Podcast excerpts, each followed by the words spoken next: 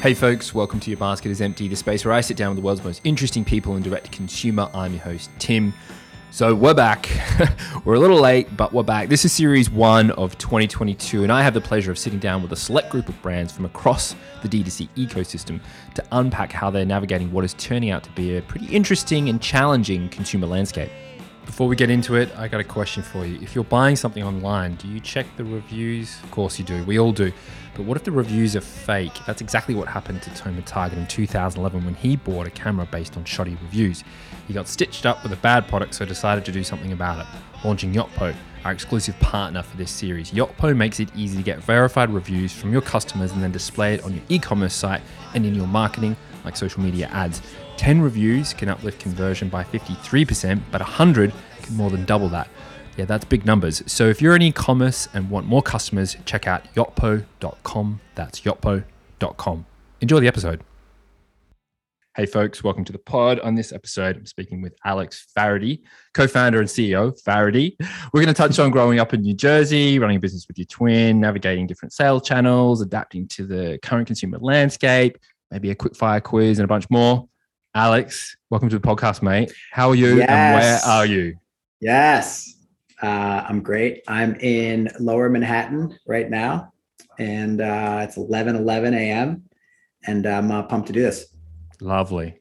So I usually like to start by doing a little bit of a rewind. So I'm curious what it was like to grow up in New Jersey or Jersey Shore, right? Is, is, is that the, the correct yeah. sort of like geographical location? Yeah. Tell me about it. Yeah. Uh, it's amazing. I think it's uh, New Jersey is an interesting place, right? Because most of the world, especially the United States, they call it the armpit of America. So we get a bad rap because most people fly into Newark Airport and they kind of drive around there, and it's also the industrial leftover of New York City. So that's that's what people think, but uh, it's not that. There's a little pocket that's like that. The rest of the state's amazing, and I think what a lot of people don't realize, uh, and this is a, a fact, New Jersey has the longest contiguous coastline where people can actually use the ocean in the United States. Wow. So uh, huge beach, huge beaches, huge beach culture. Um, yeah, so I grew up about 500 yards from the Atlantic Ocean, which uh, which was amazing. And small town, we have about 3,000 people in my hometown. Uh, no traffic lights. Uh, it was a, ideal. It was awesome. So you and Mike had this idea of starting something, but I'm always curious to learn specifically in your case like when was it you were like okay i'm going to actually do this was it an organic process was there like a key moment where you were like because you were in like the finance peer world right before you were like all right i'm over with this i'm in or was it yeah you know, a little bit I, got, I think longer? i got to go back i'll go back in time a little bit because i think that helps helps frame that answer so uh since we were really little mike always dressed me it's kind of like alex was like was the one who had no style couldn't put anything together like i just wore sweat like maroon sweatpants unless Mike told me what to wear. So Mike, like from an early age, loved clothes. Like back to school shopping was a big deal for him. Like we used to have to go from like mall to mall to find the right Nikes. You know, he just, you know, he just was born with that. And uh, so yeah, so that was like from an early age. And then um, in high school, his senior year, when it was like, okay, we got to write a senior essay. He actually wrote his senior essay to get into college on Faherty.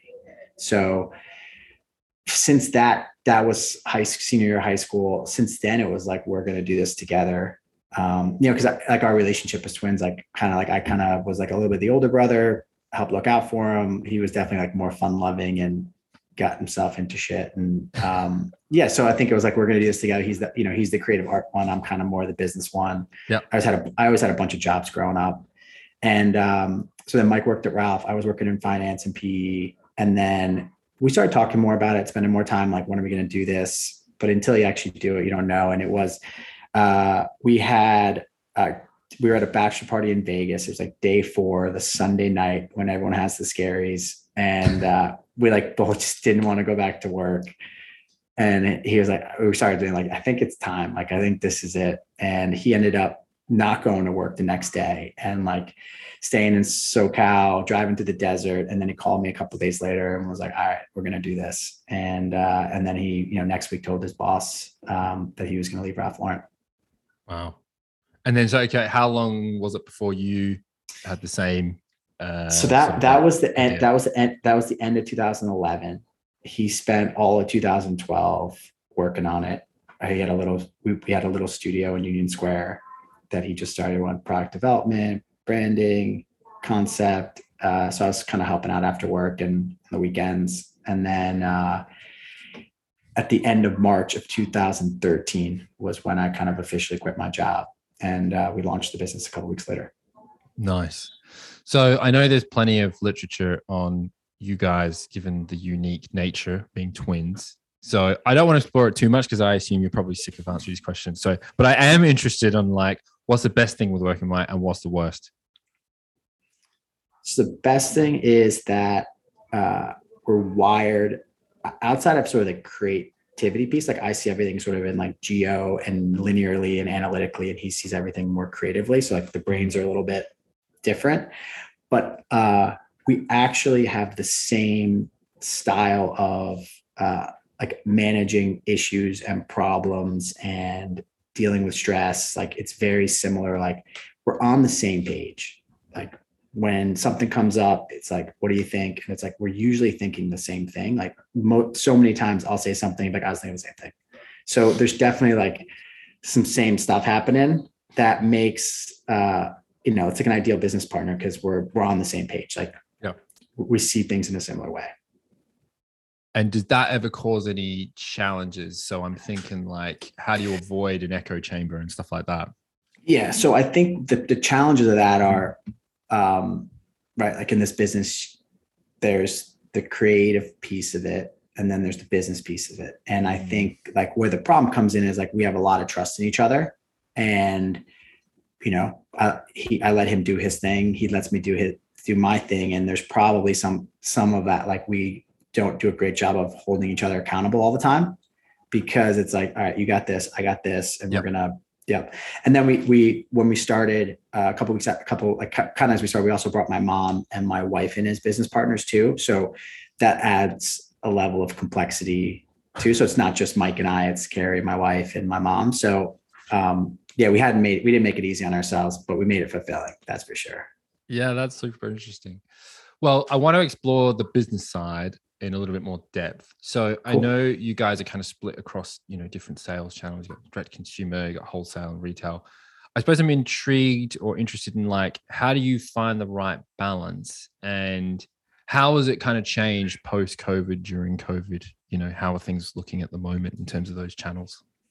So um, when we when we wrote the initial business plan in 2012 and 13, you know, we studied kind of people who've done it before us. You know, the Ralph Laurens of the world, the Mm. European, you know, the European family brands of the world, and it was all even in 2000, you know, 2012, 2011. It was all like people always led with brick and mortar retail. Like that's how brands were built over time. And then obviously we grew up kind of in the early stages of the e-commerce revolution. So when we launched e-commerce was, you know, a, a big deal for us. Um, but what we f- quickly found out was, you know, we definitely went at our our business plan of being like a brand product focused, um, and you know a little bit on the designer side, a little bit on like the accessible luxury side, and and Mhm. there's a you know there's a how do you how do you get your your product if you think it's the product that's going to win um, and not necessarily like the price point that's going to win like how do you get that in front of people to get them excited about the product? And we felt like for us people had to feel the product had to see the Yep. product. Um, and so we we sort of quickly pivoted and i would say necessarily pivoted we we we saw some early success in wholesale. Um, so we decided to launch e-commerce. We had a mobile a mobile store that we had and our website was sort of our first year and then about six months in, we decided to do all the wholesale markets that summer um, for for this next spring season. Yep. And you know, Mike put a little line together, and we just got a we got a, a really good first reception from retailers, and I think started kind of like falling in love with like being in some of these awesome, well-renowned stores and seeing our product there, and seeing how that got people excited about the brand. Um, and so we launched we, first launched with with barney's and nordstrom's as like two department store partners. Yeah. and then we did a we did a shop and shop with Fred Segal in la um, and then we we launched with the japanese in a big way which was super cool. Um, and wholesale was just cool. Like we had fun with it. We traveled the world uh, and we actually kind of e-commerce kind of took a backseat um, for a couple of years because i think we were just having fun playing with some of the big boys in retail Yeah, yeah, and, and, yeah. and seeing some success with it. And then, um, you know, we started running into just some of the frustrations and, you know, there's, there's some limitations to how you can grow your wholesale business. It's in someone else's control. Um, and then we sort of pivoted in 2015 to really move back to a, a DTC focused business. And, uh, and that's what we've been doing ever since. Yeah, nice.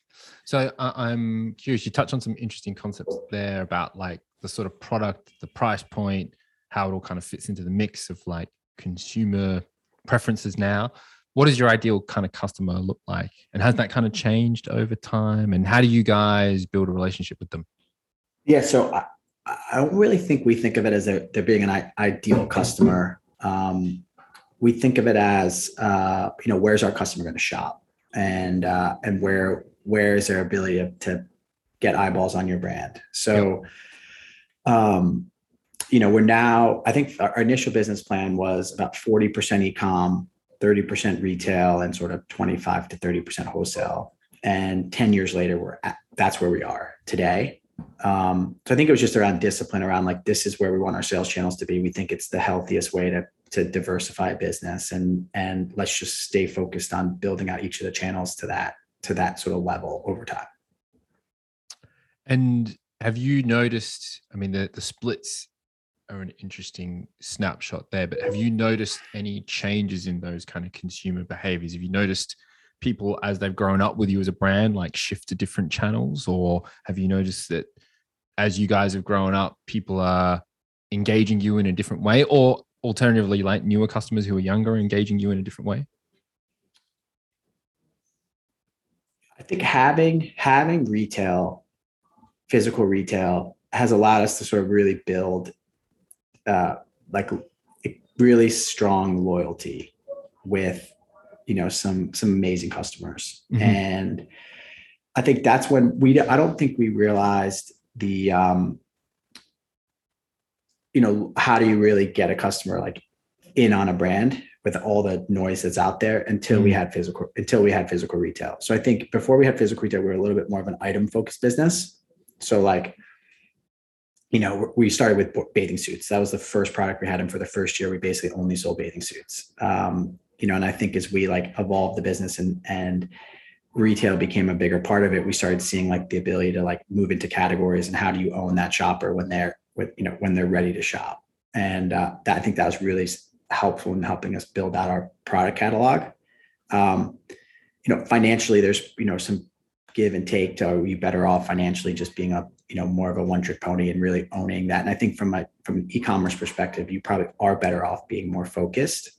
Um, so that you can really like when a customer goes to your website like they know what to buy. It's simple. Mhm. um, but i think that was just never as exciting to us as that experience of like can can you really win across categories Yeah. and uh, and create great product across you know as many categories as you can? And that's kind of what we've been leading into the last uh, you know the last four or five years And when you say loyalty, are you talking about like loyalty strategies or just building loyalty within great product, you know, great yeah I, th- I think I think yeah I think of it as clo- like closet share right like um you know it's one thing to you know if you can if you can gain a customer's trust such that everything in his closet or, or not everything but like he's got pants Yep. he's got shirts Yep. he's got knits he's got hoodie and it's and there's Faherty kind of across all that like he's wearing you all the time so there's something about like this is my like when I wear Faherty, like that, everything I have in my closet like by fairy sauce is my favorite. And that's where like you get word of mouth. That's where people get excited about talking about the brand. That's when people are like dude you know you, that's where like the buzz starts happening a little bit more than if it's just like one thing um is kind of what we found. And uh and that's what we're on the quest of like every product. How can we make the best version of that that's in the market? Yeah, that's super interesting because I think that there is a um a tendency to assume that just introducing a loyalty program will kind of build that mm. sort of thing, and I think it can help it. But I think there needs to be an underlying kind of relationship built with the customer that means that the loyalty program is kind of an added bonus on top. They should be telling their mates about the product anyway, right? Like there's that's like really good true loyalty. And then if you can add in referral points and all that stuff, that's great. But it's like you kind of it's a bit of a chicken and egg, and it's interesting. I talked to a lot of people about that, but I, I'm curious about like I suppose expanding that concept a bit in terms of like acquisition and retention. Like, how has that changed from when you know you guys started out compared to now? Is it easier? Is it harder? Like, what are your general thoughts? Um, so I think there's there's uh, all right. So we're nine years in. So I'll give you kind of like the where I feel today, where where we're where things are kind of shaking out is, um, you know, financially to acquire customers got more expensive every year, like from a digital perspective, for sure.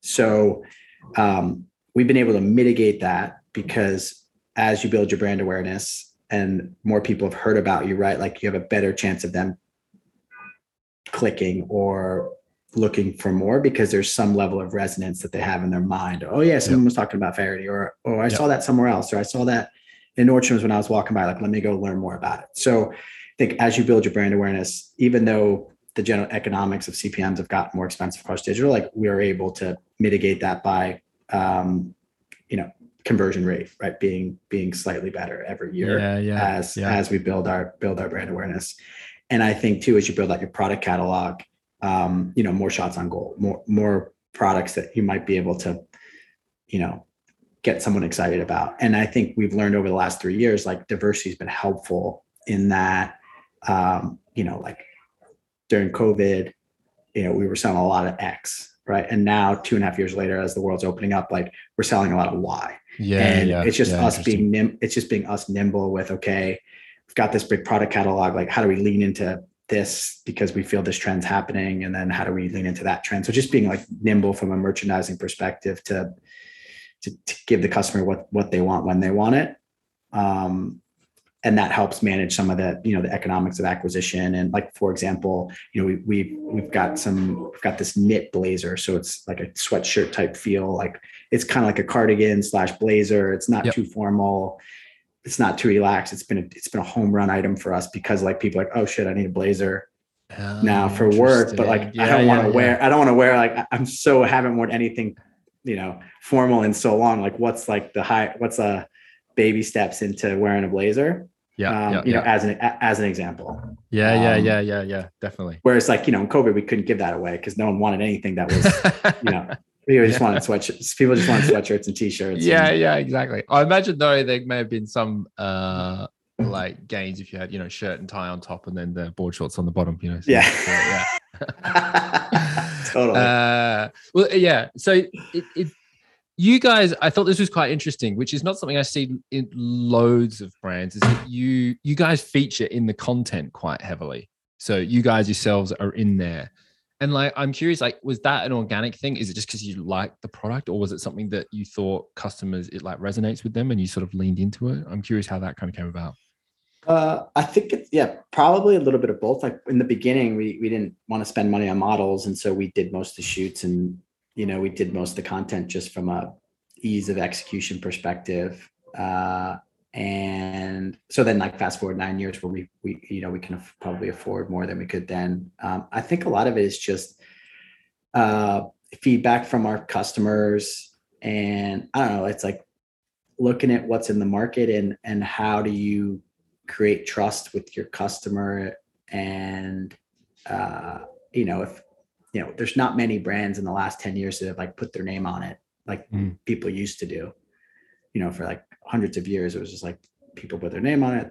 People would, or they would earn customers' trust because they would try really hard and make great stuff. And you know, we kind of morphed into a little bit more of like, what's the great business model of of e-commerce, and a little bit away from like, what's the business model of like creating, you know, great product and long-lasting brand. And so, um, you know, there's, I think we kind of think of it as how do we differentiate ourselves, and you know, if if people are like, oh, the Fahertys are like wearing the clothes and they're living kind of like the lifestyle that the brand mm-hmm. tries to portray. Like, oh, that's cool. Like that's sort of that's real. Like that's not just someone trying to make it up.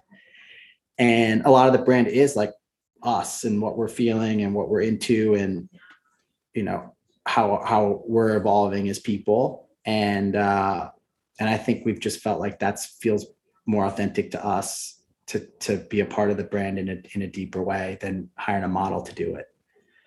Um so yeah sort of a long-winded answer to that question.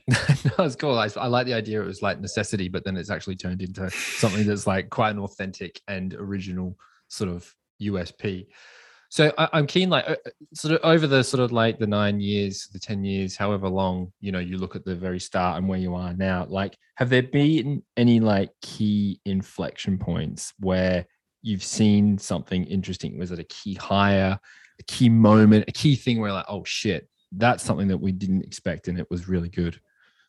Yeah. So we, uh, one of the first things we really spent money on from an acquisition perspective outside of just some small scale digital digital marketing was a print catalog.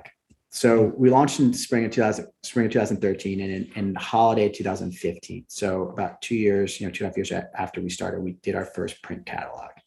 And i remember we we like we spent some time thinking about it and it was a time when like mailboxes got really empty. Like j. Crew stopped doing a mailbox stopped mm-hmm. doing catalogs. Like there just wasn't much in the mail and we kind of were like you know our brands it was always pretty visual. It's always kind of like our, our lifestyle that we that we were trying to like our lifestyle we tried to pull into the brand. And we just sort of felt like digital wasn't able to capture that um, in the way that print could.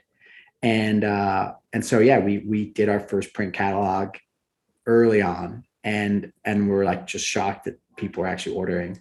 And I remember, we just remember like oh like this is amazing. Like this is working. And uh, and we ended up really really doing a bunch of catalogs uh, from then on, and it's become a big big kind of brand marketing channel for us. And uh, yeah, that was like awesome. And the second thing was uh, at the end of 2000, sort of mid end of 2016, we sort of opened up our re- first real retail store. Um, growing up, my dad worked in California, and we'd always go out surfing there every spring, and we loved Malibu. Like that was just like this awesome, amazing place that we're like, they would be so sick to have a store there. And I'd been working on, uh, you know, met the landlord and we were able to secure a space there. We opened up in the Malibu Country Mart, which is like this super cool outdoor little neighborhood shopping area.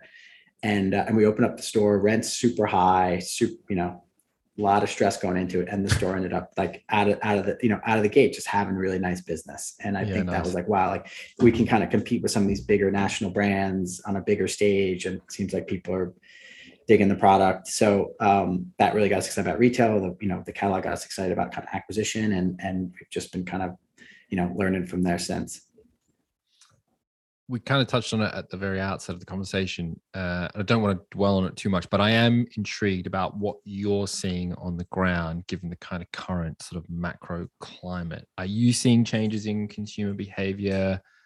I mean, my take is that there's two. Obviously, there is a inflationary pressures, cost of living, et cetera, et cetera. Potential recession on the horizon. Central banks trying their hardest to pull back on inflation, which feels like it's just impossible to pull back on. But the media seem to be incredibly uh, hmm. apocalyptic. Whereas when I talk to people on the ground, it, it doesn't seem a, a, as bad. And I, am not sure if that's like a sort of a, a, glass half full, things are okay now, and it's sort of holy shit, we're going off a cliff at the end of the year, or it's actually sort of okay and it's like pockets of things across the economy are going to be challenging and others might be okay. How are you looking at it? Uh, so I think like everyone, like once the you know once the market started turning, you know, you start reading the news too much. So I think I've tried to pull back on pull back on that, and you know, I think as I've like reflected on, you know, going from in January like this this year is going to be amazing. Like let's let's giddy up. It's you know to like okay, let's reassess what our you know what our forecast was for the year and you know our growth into 23 um i've sort of been like all right the last three years have just been a, a mess all over the place, like between shutdowns and opening and mm. shutdowns. Like, mm. you know, it was a tricky, tricky world. Like, and so now it's like no different than that. It's like, all right, we got to be nimble. Yeah. We got to adjust when we can. We got to be flexible. And, you know, so you know, obviously as the, as rates are going up and, and, you know, you're going to see some pullback in consumer spending. You're going to see some, you know, people lose their jobs. Like, okay, let's pull back our forecast a little bit. Let's, you know, fine tune our hiring plan. Let's fine tune our marketing plan, and you know, let's be a little bit more conservative, and that's okay. And so, you know, I think the team's just now over the last three, four years, just comfortable. Uh, I think everyone was like, "Oh, this is gonna be great." And then now it's like, okay, we got to kind of go back to what the last two years was, which is like things changing all the time, and and that's fine. I think we're all COVID learned helped us all get comfortable you know living in ambiguity yeah. and uh, and that's kind of where we are now and and that's okay and all we can do is the best we can you know executing every day and having a great plan and um, you know i think for us you know we we have a you know pretty affluent customer which which will help um yep, yep. and we didn't, you know we, we didn't get a real bump from stimulus like other brands did. So you know there's not as though we're up against a stimulus bump like a lot of the bigger retailers are. So i think smaller retailers that are you know have dedicated customer bases that are selling quality you know i think we're going to be fine. And uh but we're you know got to be flexible and make sure we're paying attention to what's what's happening next. Yeah totally. I think that's an interesting point about like it feel when i was doing podcast last year the inevitable question was like oh how's things going with covid what are you seeing you know and then there was a general sense of like, okay, well, this is going to come to an end at some point. And you remember there was like a big thing there. It was like the Roaring Twenties that was sort of seeping into the media, like those uh, sort of examples. So I, I agree. I think like if you can survive that and then the next sort of 18 months, that makes one a relatively resilient individual and company, which probably put you in good stead for the the next five years. Um, what about Web3 and its application in ecom? I'm curious to get your take. Is it something you guys think about? Is it something you just totally ignore? Do you dabble? How are you kind of going about it? Uh, I think we we read about it, we talk about it, but we're waiting. We're waiting to see. You know, I don't think we need to be a first mover in Web three. Our customers not really asking for it. Um, you know, some market research we've read doesn't seem like you know people are asking for it. At least our customers. So uh, we're watching, paying attention, learning, and us, you know, when the time is right, if it's right, you know, we'll we'll do something. But we're on the sidelines right now. Yeah. Um, another development which I've seen is probably a little bit more um, uh, relatable was the Amazon buy button. Now, I presume, yeah, the sort of client base you guys have got is maybe not something that you're going to be entertaining. But I'm curious what you think about it more broadly. So I don't believe there's been any suggestion from Shopify that they're going to allow it within their platform. But what do you think about it for a brand who's maybe within the Amazon world and then has got a direct consumer presence? You mean the Amazon buy button to to on our specific website? Yeah, so, yeah. So, so, so having Amazon fulfill fulfill the product for you they can do it for you. You can fulfill it themselves. But like, yeah, so they've rolled it out. I think uh, Big Commerce have um, embraced it. There's been a bunch of other platforms that have embraced it, but Shopify and Amazon are kind of at loggerheads at the moment as to whether it's going to sort of like be introduced into their platform. Yeah, I think you know Amazon's a uh, Amazon is obviously a beast, and it's meaningful to any brand's customer base um, but we definitely like haven't leaned into Amazon yet. So like we don't really have our presence through Amazon is just through wholesale partners. So uh, we work with East Dane and ShopBop mm-hmm. um, and, and Zappos from a wholesale perspective. And so they then feed the products into Amazon, but we don't we don't have our own, you know, 1P or 3P uh, strategy directly with Amazon. Um, because I think it's still like our you know we want to lead with our website we want to lead with our stores and we want to lead with our key wholesale partners and you know i think amazon is there at some point when we feel like we need it or ready for it um, but we got enough you know i think we got enough enough customers to manage and handle just in our own kind of managing the business ourselves. And i think it's also product wise like you know we're not selling a commodity we're not selling something that you kind of need every day. Yeah. So you know a little bit more of a of a of a nuanced sales process we have. So it's probably another reason why we we're a little bit, you know, delayed on how we think about Amazon. Yeah, I mean the I think it was um, the dude from Shopify kind of suggested that you know like Amazon's go is where you go when you you have a a need, and then Shopify is where you want. But I thought it was interesting. I spoke to someone the other day, actually, someone else on the podcast, and they sort of suggested like the Amazon buy button coming into your experience within the direct consumer world is great theoretically for the customer because you know you've got all your details there, super quick checkout. But they sort of said their brand is now in your brand, like in there, you know, like at the wherever it would be, product page, checkout, whatever. Uh, and I know you got Amazon Pay, but it's it's a slightly different beast. It just seems a bit. I think that tentacle is a bit too too close for home. I'm not sure how it's going to play out in the kind of the traditional direct consumer space. Yeah, it's a good point as far as like having Amazon there. You know, at the same time, you know, the amount of money that's been invested into e-commerce tech to help you know a small brand scale their e-commerce operations you know from shopify to all the different plugins. It's just insane mm. um, to make the experience pretty damn easy.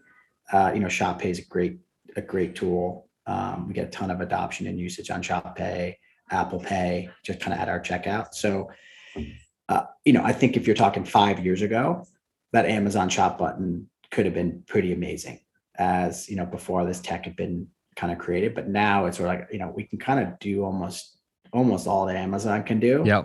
Yeah. Uh, maybe maybe not the kind of fulfillment timing ease, but I think for some products like our customer doesn't ask for it any faster than you know three to four days. So you know it's not that we need same day or next day delivery. Yeah. Uh, our customer's yeah. not really asking for it. Yeah. Um, yeah, I, am surprised at how many people don't adopt Shop Pay. And it might be a UK thing, but I just think it's such a no-brainer. If you go to Shopify store, it's like the ease of use. I actually use it as a discovery channel, like because I've ordered so much stuff through it. Obviously, I'm biased because I kind of understand in, in the ecom world, but like I use it to to purchase things that I've already purchased before, and then its discovery sort of engine isn't too bad as well. So it's like, yeah, absolute no-brainer. What's next for you guys? What does the like three five year kind of like direction of travel look like? Uh so we, we definitely use covid as an opportunity to, to build out our retail bit our physical retail business.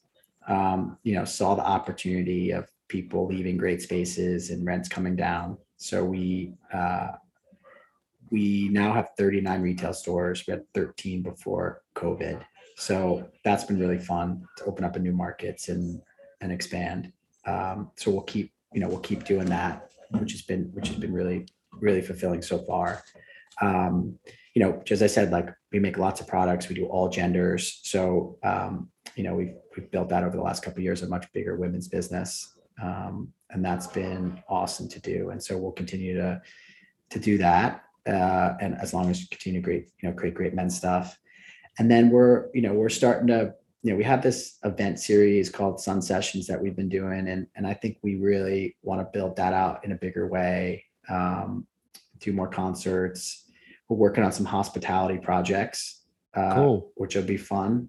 So we're uh, you know kind of moving a little bit more into how do you integrate retail with food and and hospitality. So you'll definitely see some of that from us, uh, which is I think it's a fun new new change challenge. It's not necessarily we're going to spend a lot of time and resources on, but I think it's it's where the I think it's where things are moving more and more, and I think they're moving out of you know they're moving into neighborhoods, they're moving into you know local. I think locals coming back. Mm-hmm, um, mm-hmm.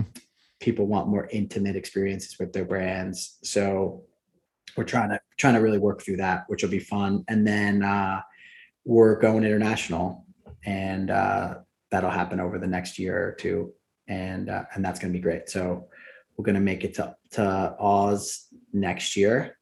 Um, we'll be showing up in wholesale, and then we'll build the business from there. Uh, Canada, and then Europe after that. So yeah, you know this business is awesome. There's so many different ways once you have the brand that you can mm. tr- try new things, try new markets, uh, try new product. So uh, you know, I wake up every day like, you know, there's just like the intellectual curiosity just never stops. So uh, we're having a blast. It's been nine. Hopefully this we can do this for another 50. I love the food idea. I think that's right. That's a super interesting like collaboration or whatever you guys are thinking about in terms of that like intimacy and everyone loves to eat most of the time. So it's like that's a that's a very very interesting move. Uh, all right, I'm gonna round it out with that quick fire surf quiz. So I'm just gonna shoot you the questions. You gotta tell me the answer. Okay. So this one might be a little bit too specific. Now you gotta remember I'm from Australia and I was a skate rat, not a surf rat, but there was enough crossover.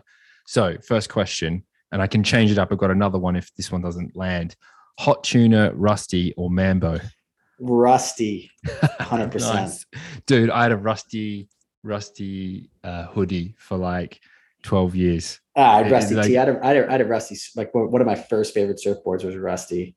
Nice. Totally. Nice. Nice. Okay. Uh, next question Slater or Fanning? Oh, You can add in a third if you want. You can, you can, you can override. Uh, I would say Fanning. I was in. I was in. Uh, I surfed in Uluwatu right before this. Uh, one of the search, the Rip Curl search, and and Fanning was was out. And there's the the, the current at Uluwatu. This is in uh, in Bali is crazy. And I was like just not going anywhere. And Man, Fanning was just like his paddle was just insane, and he was just like lapping me every time. And so uh, that dude is a beast. Goofy or regular? Uh, regular, Nice. Short or longboard? short. Spring suit or steamer?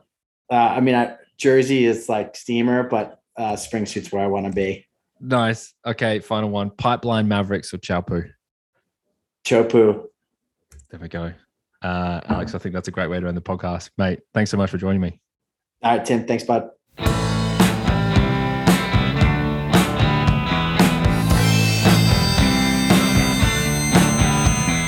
There you go. Massive thank you for joining us. Before I go, a quick word from my sponsor, Yotpo, the leading e commerce marketing platform to increase customer engagement, promote community advocacy, and improve retention. If you want to learn more, go visit them at yotpo.com slash your basket is empty. And as always, if you like the episode, please leave a review, subscribe, download, and tell all your mates to do exactly the same. I'll see you next time.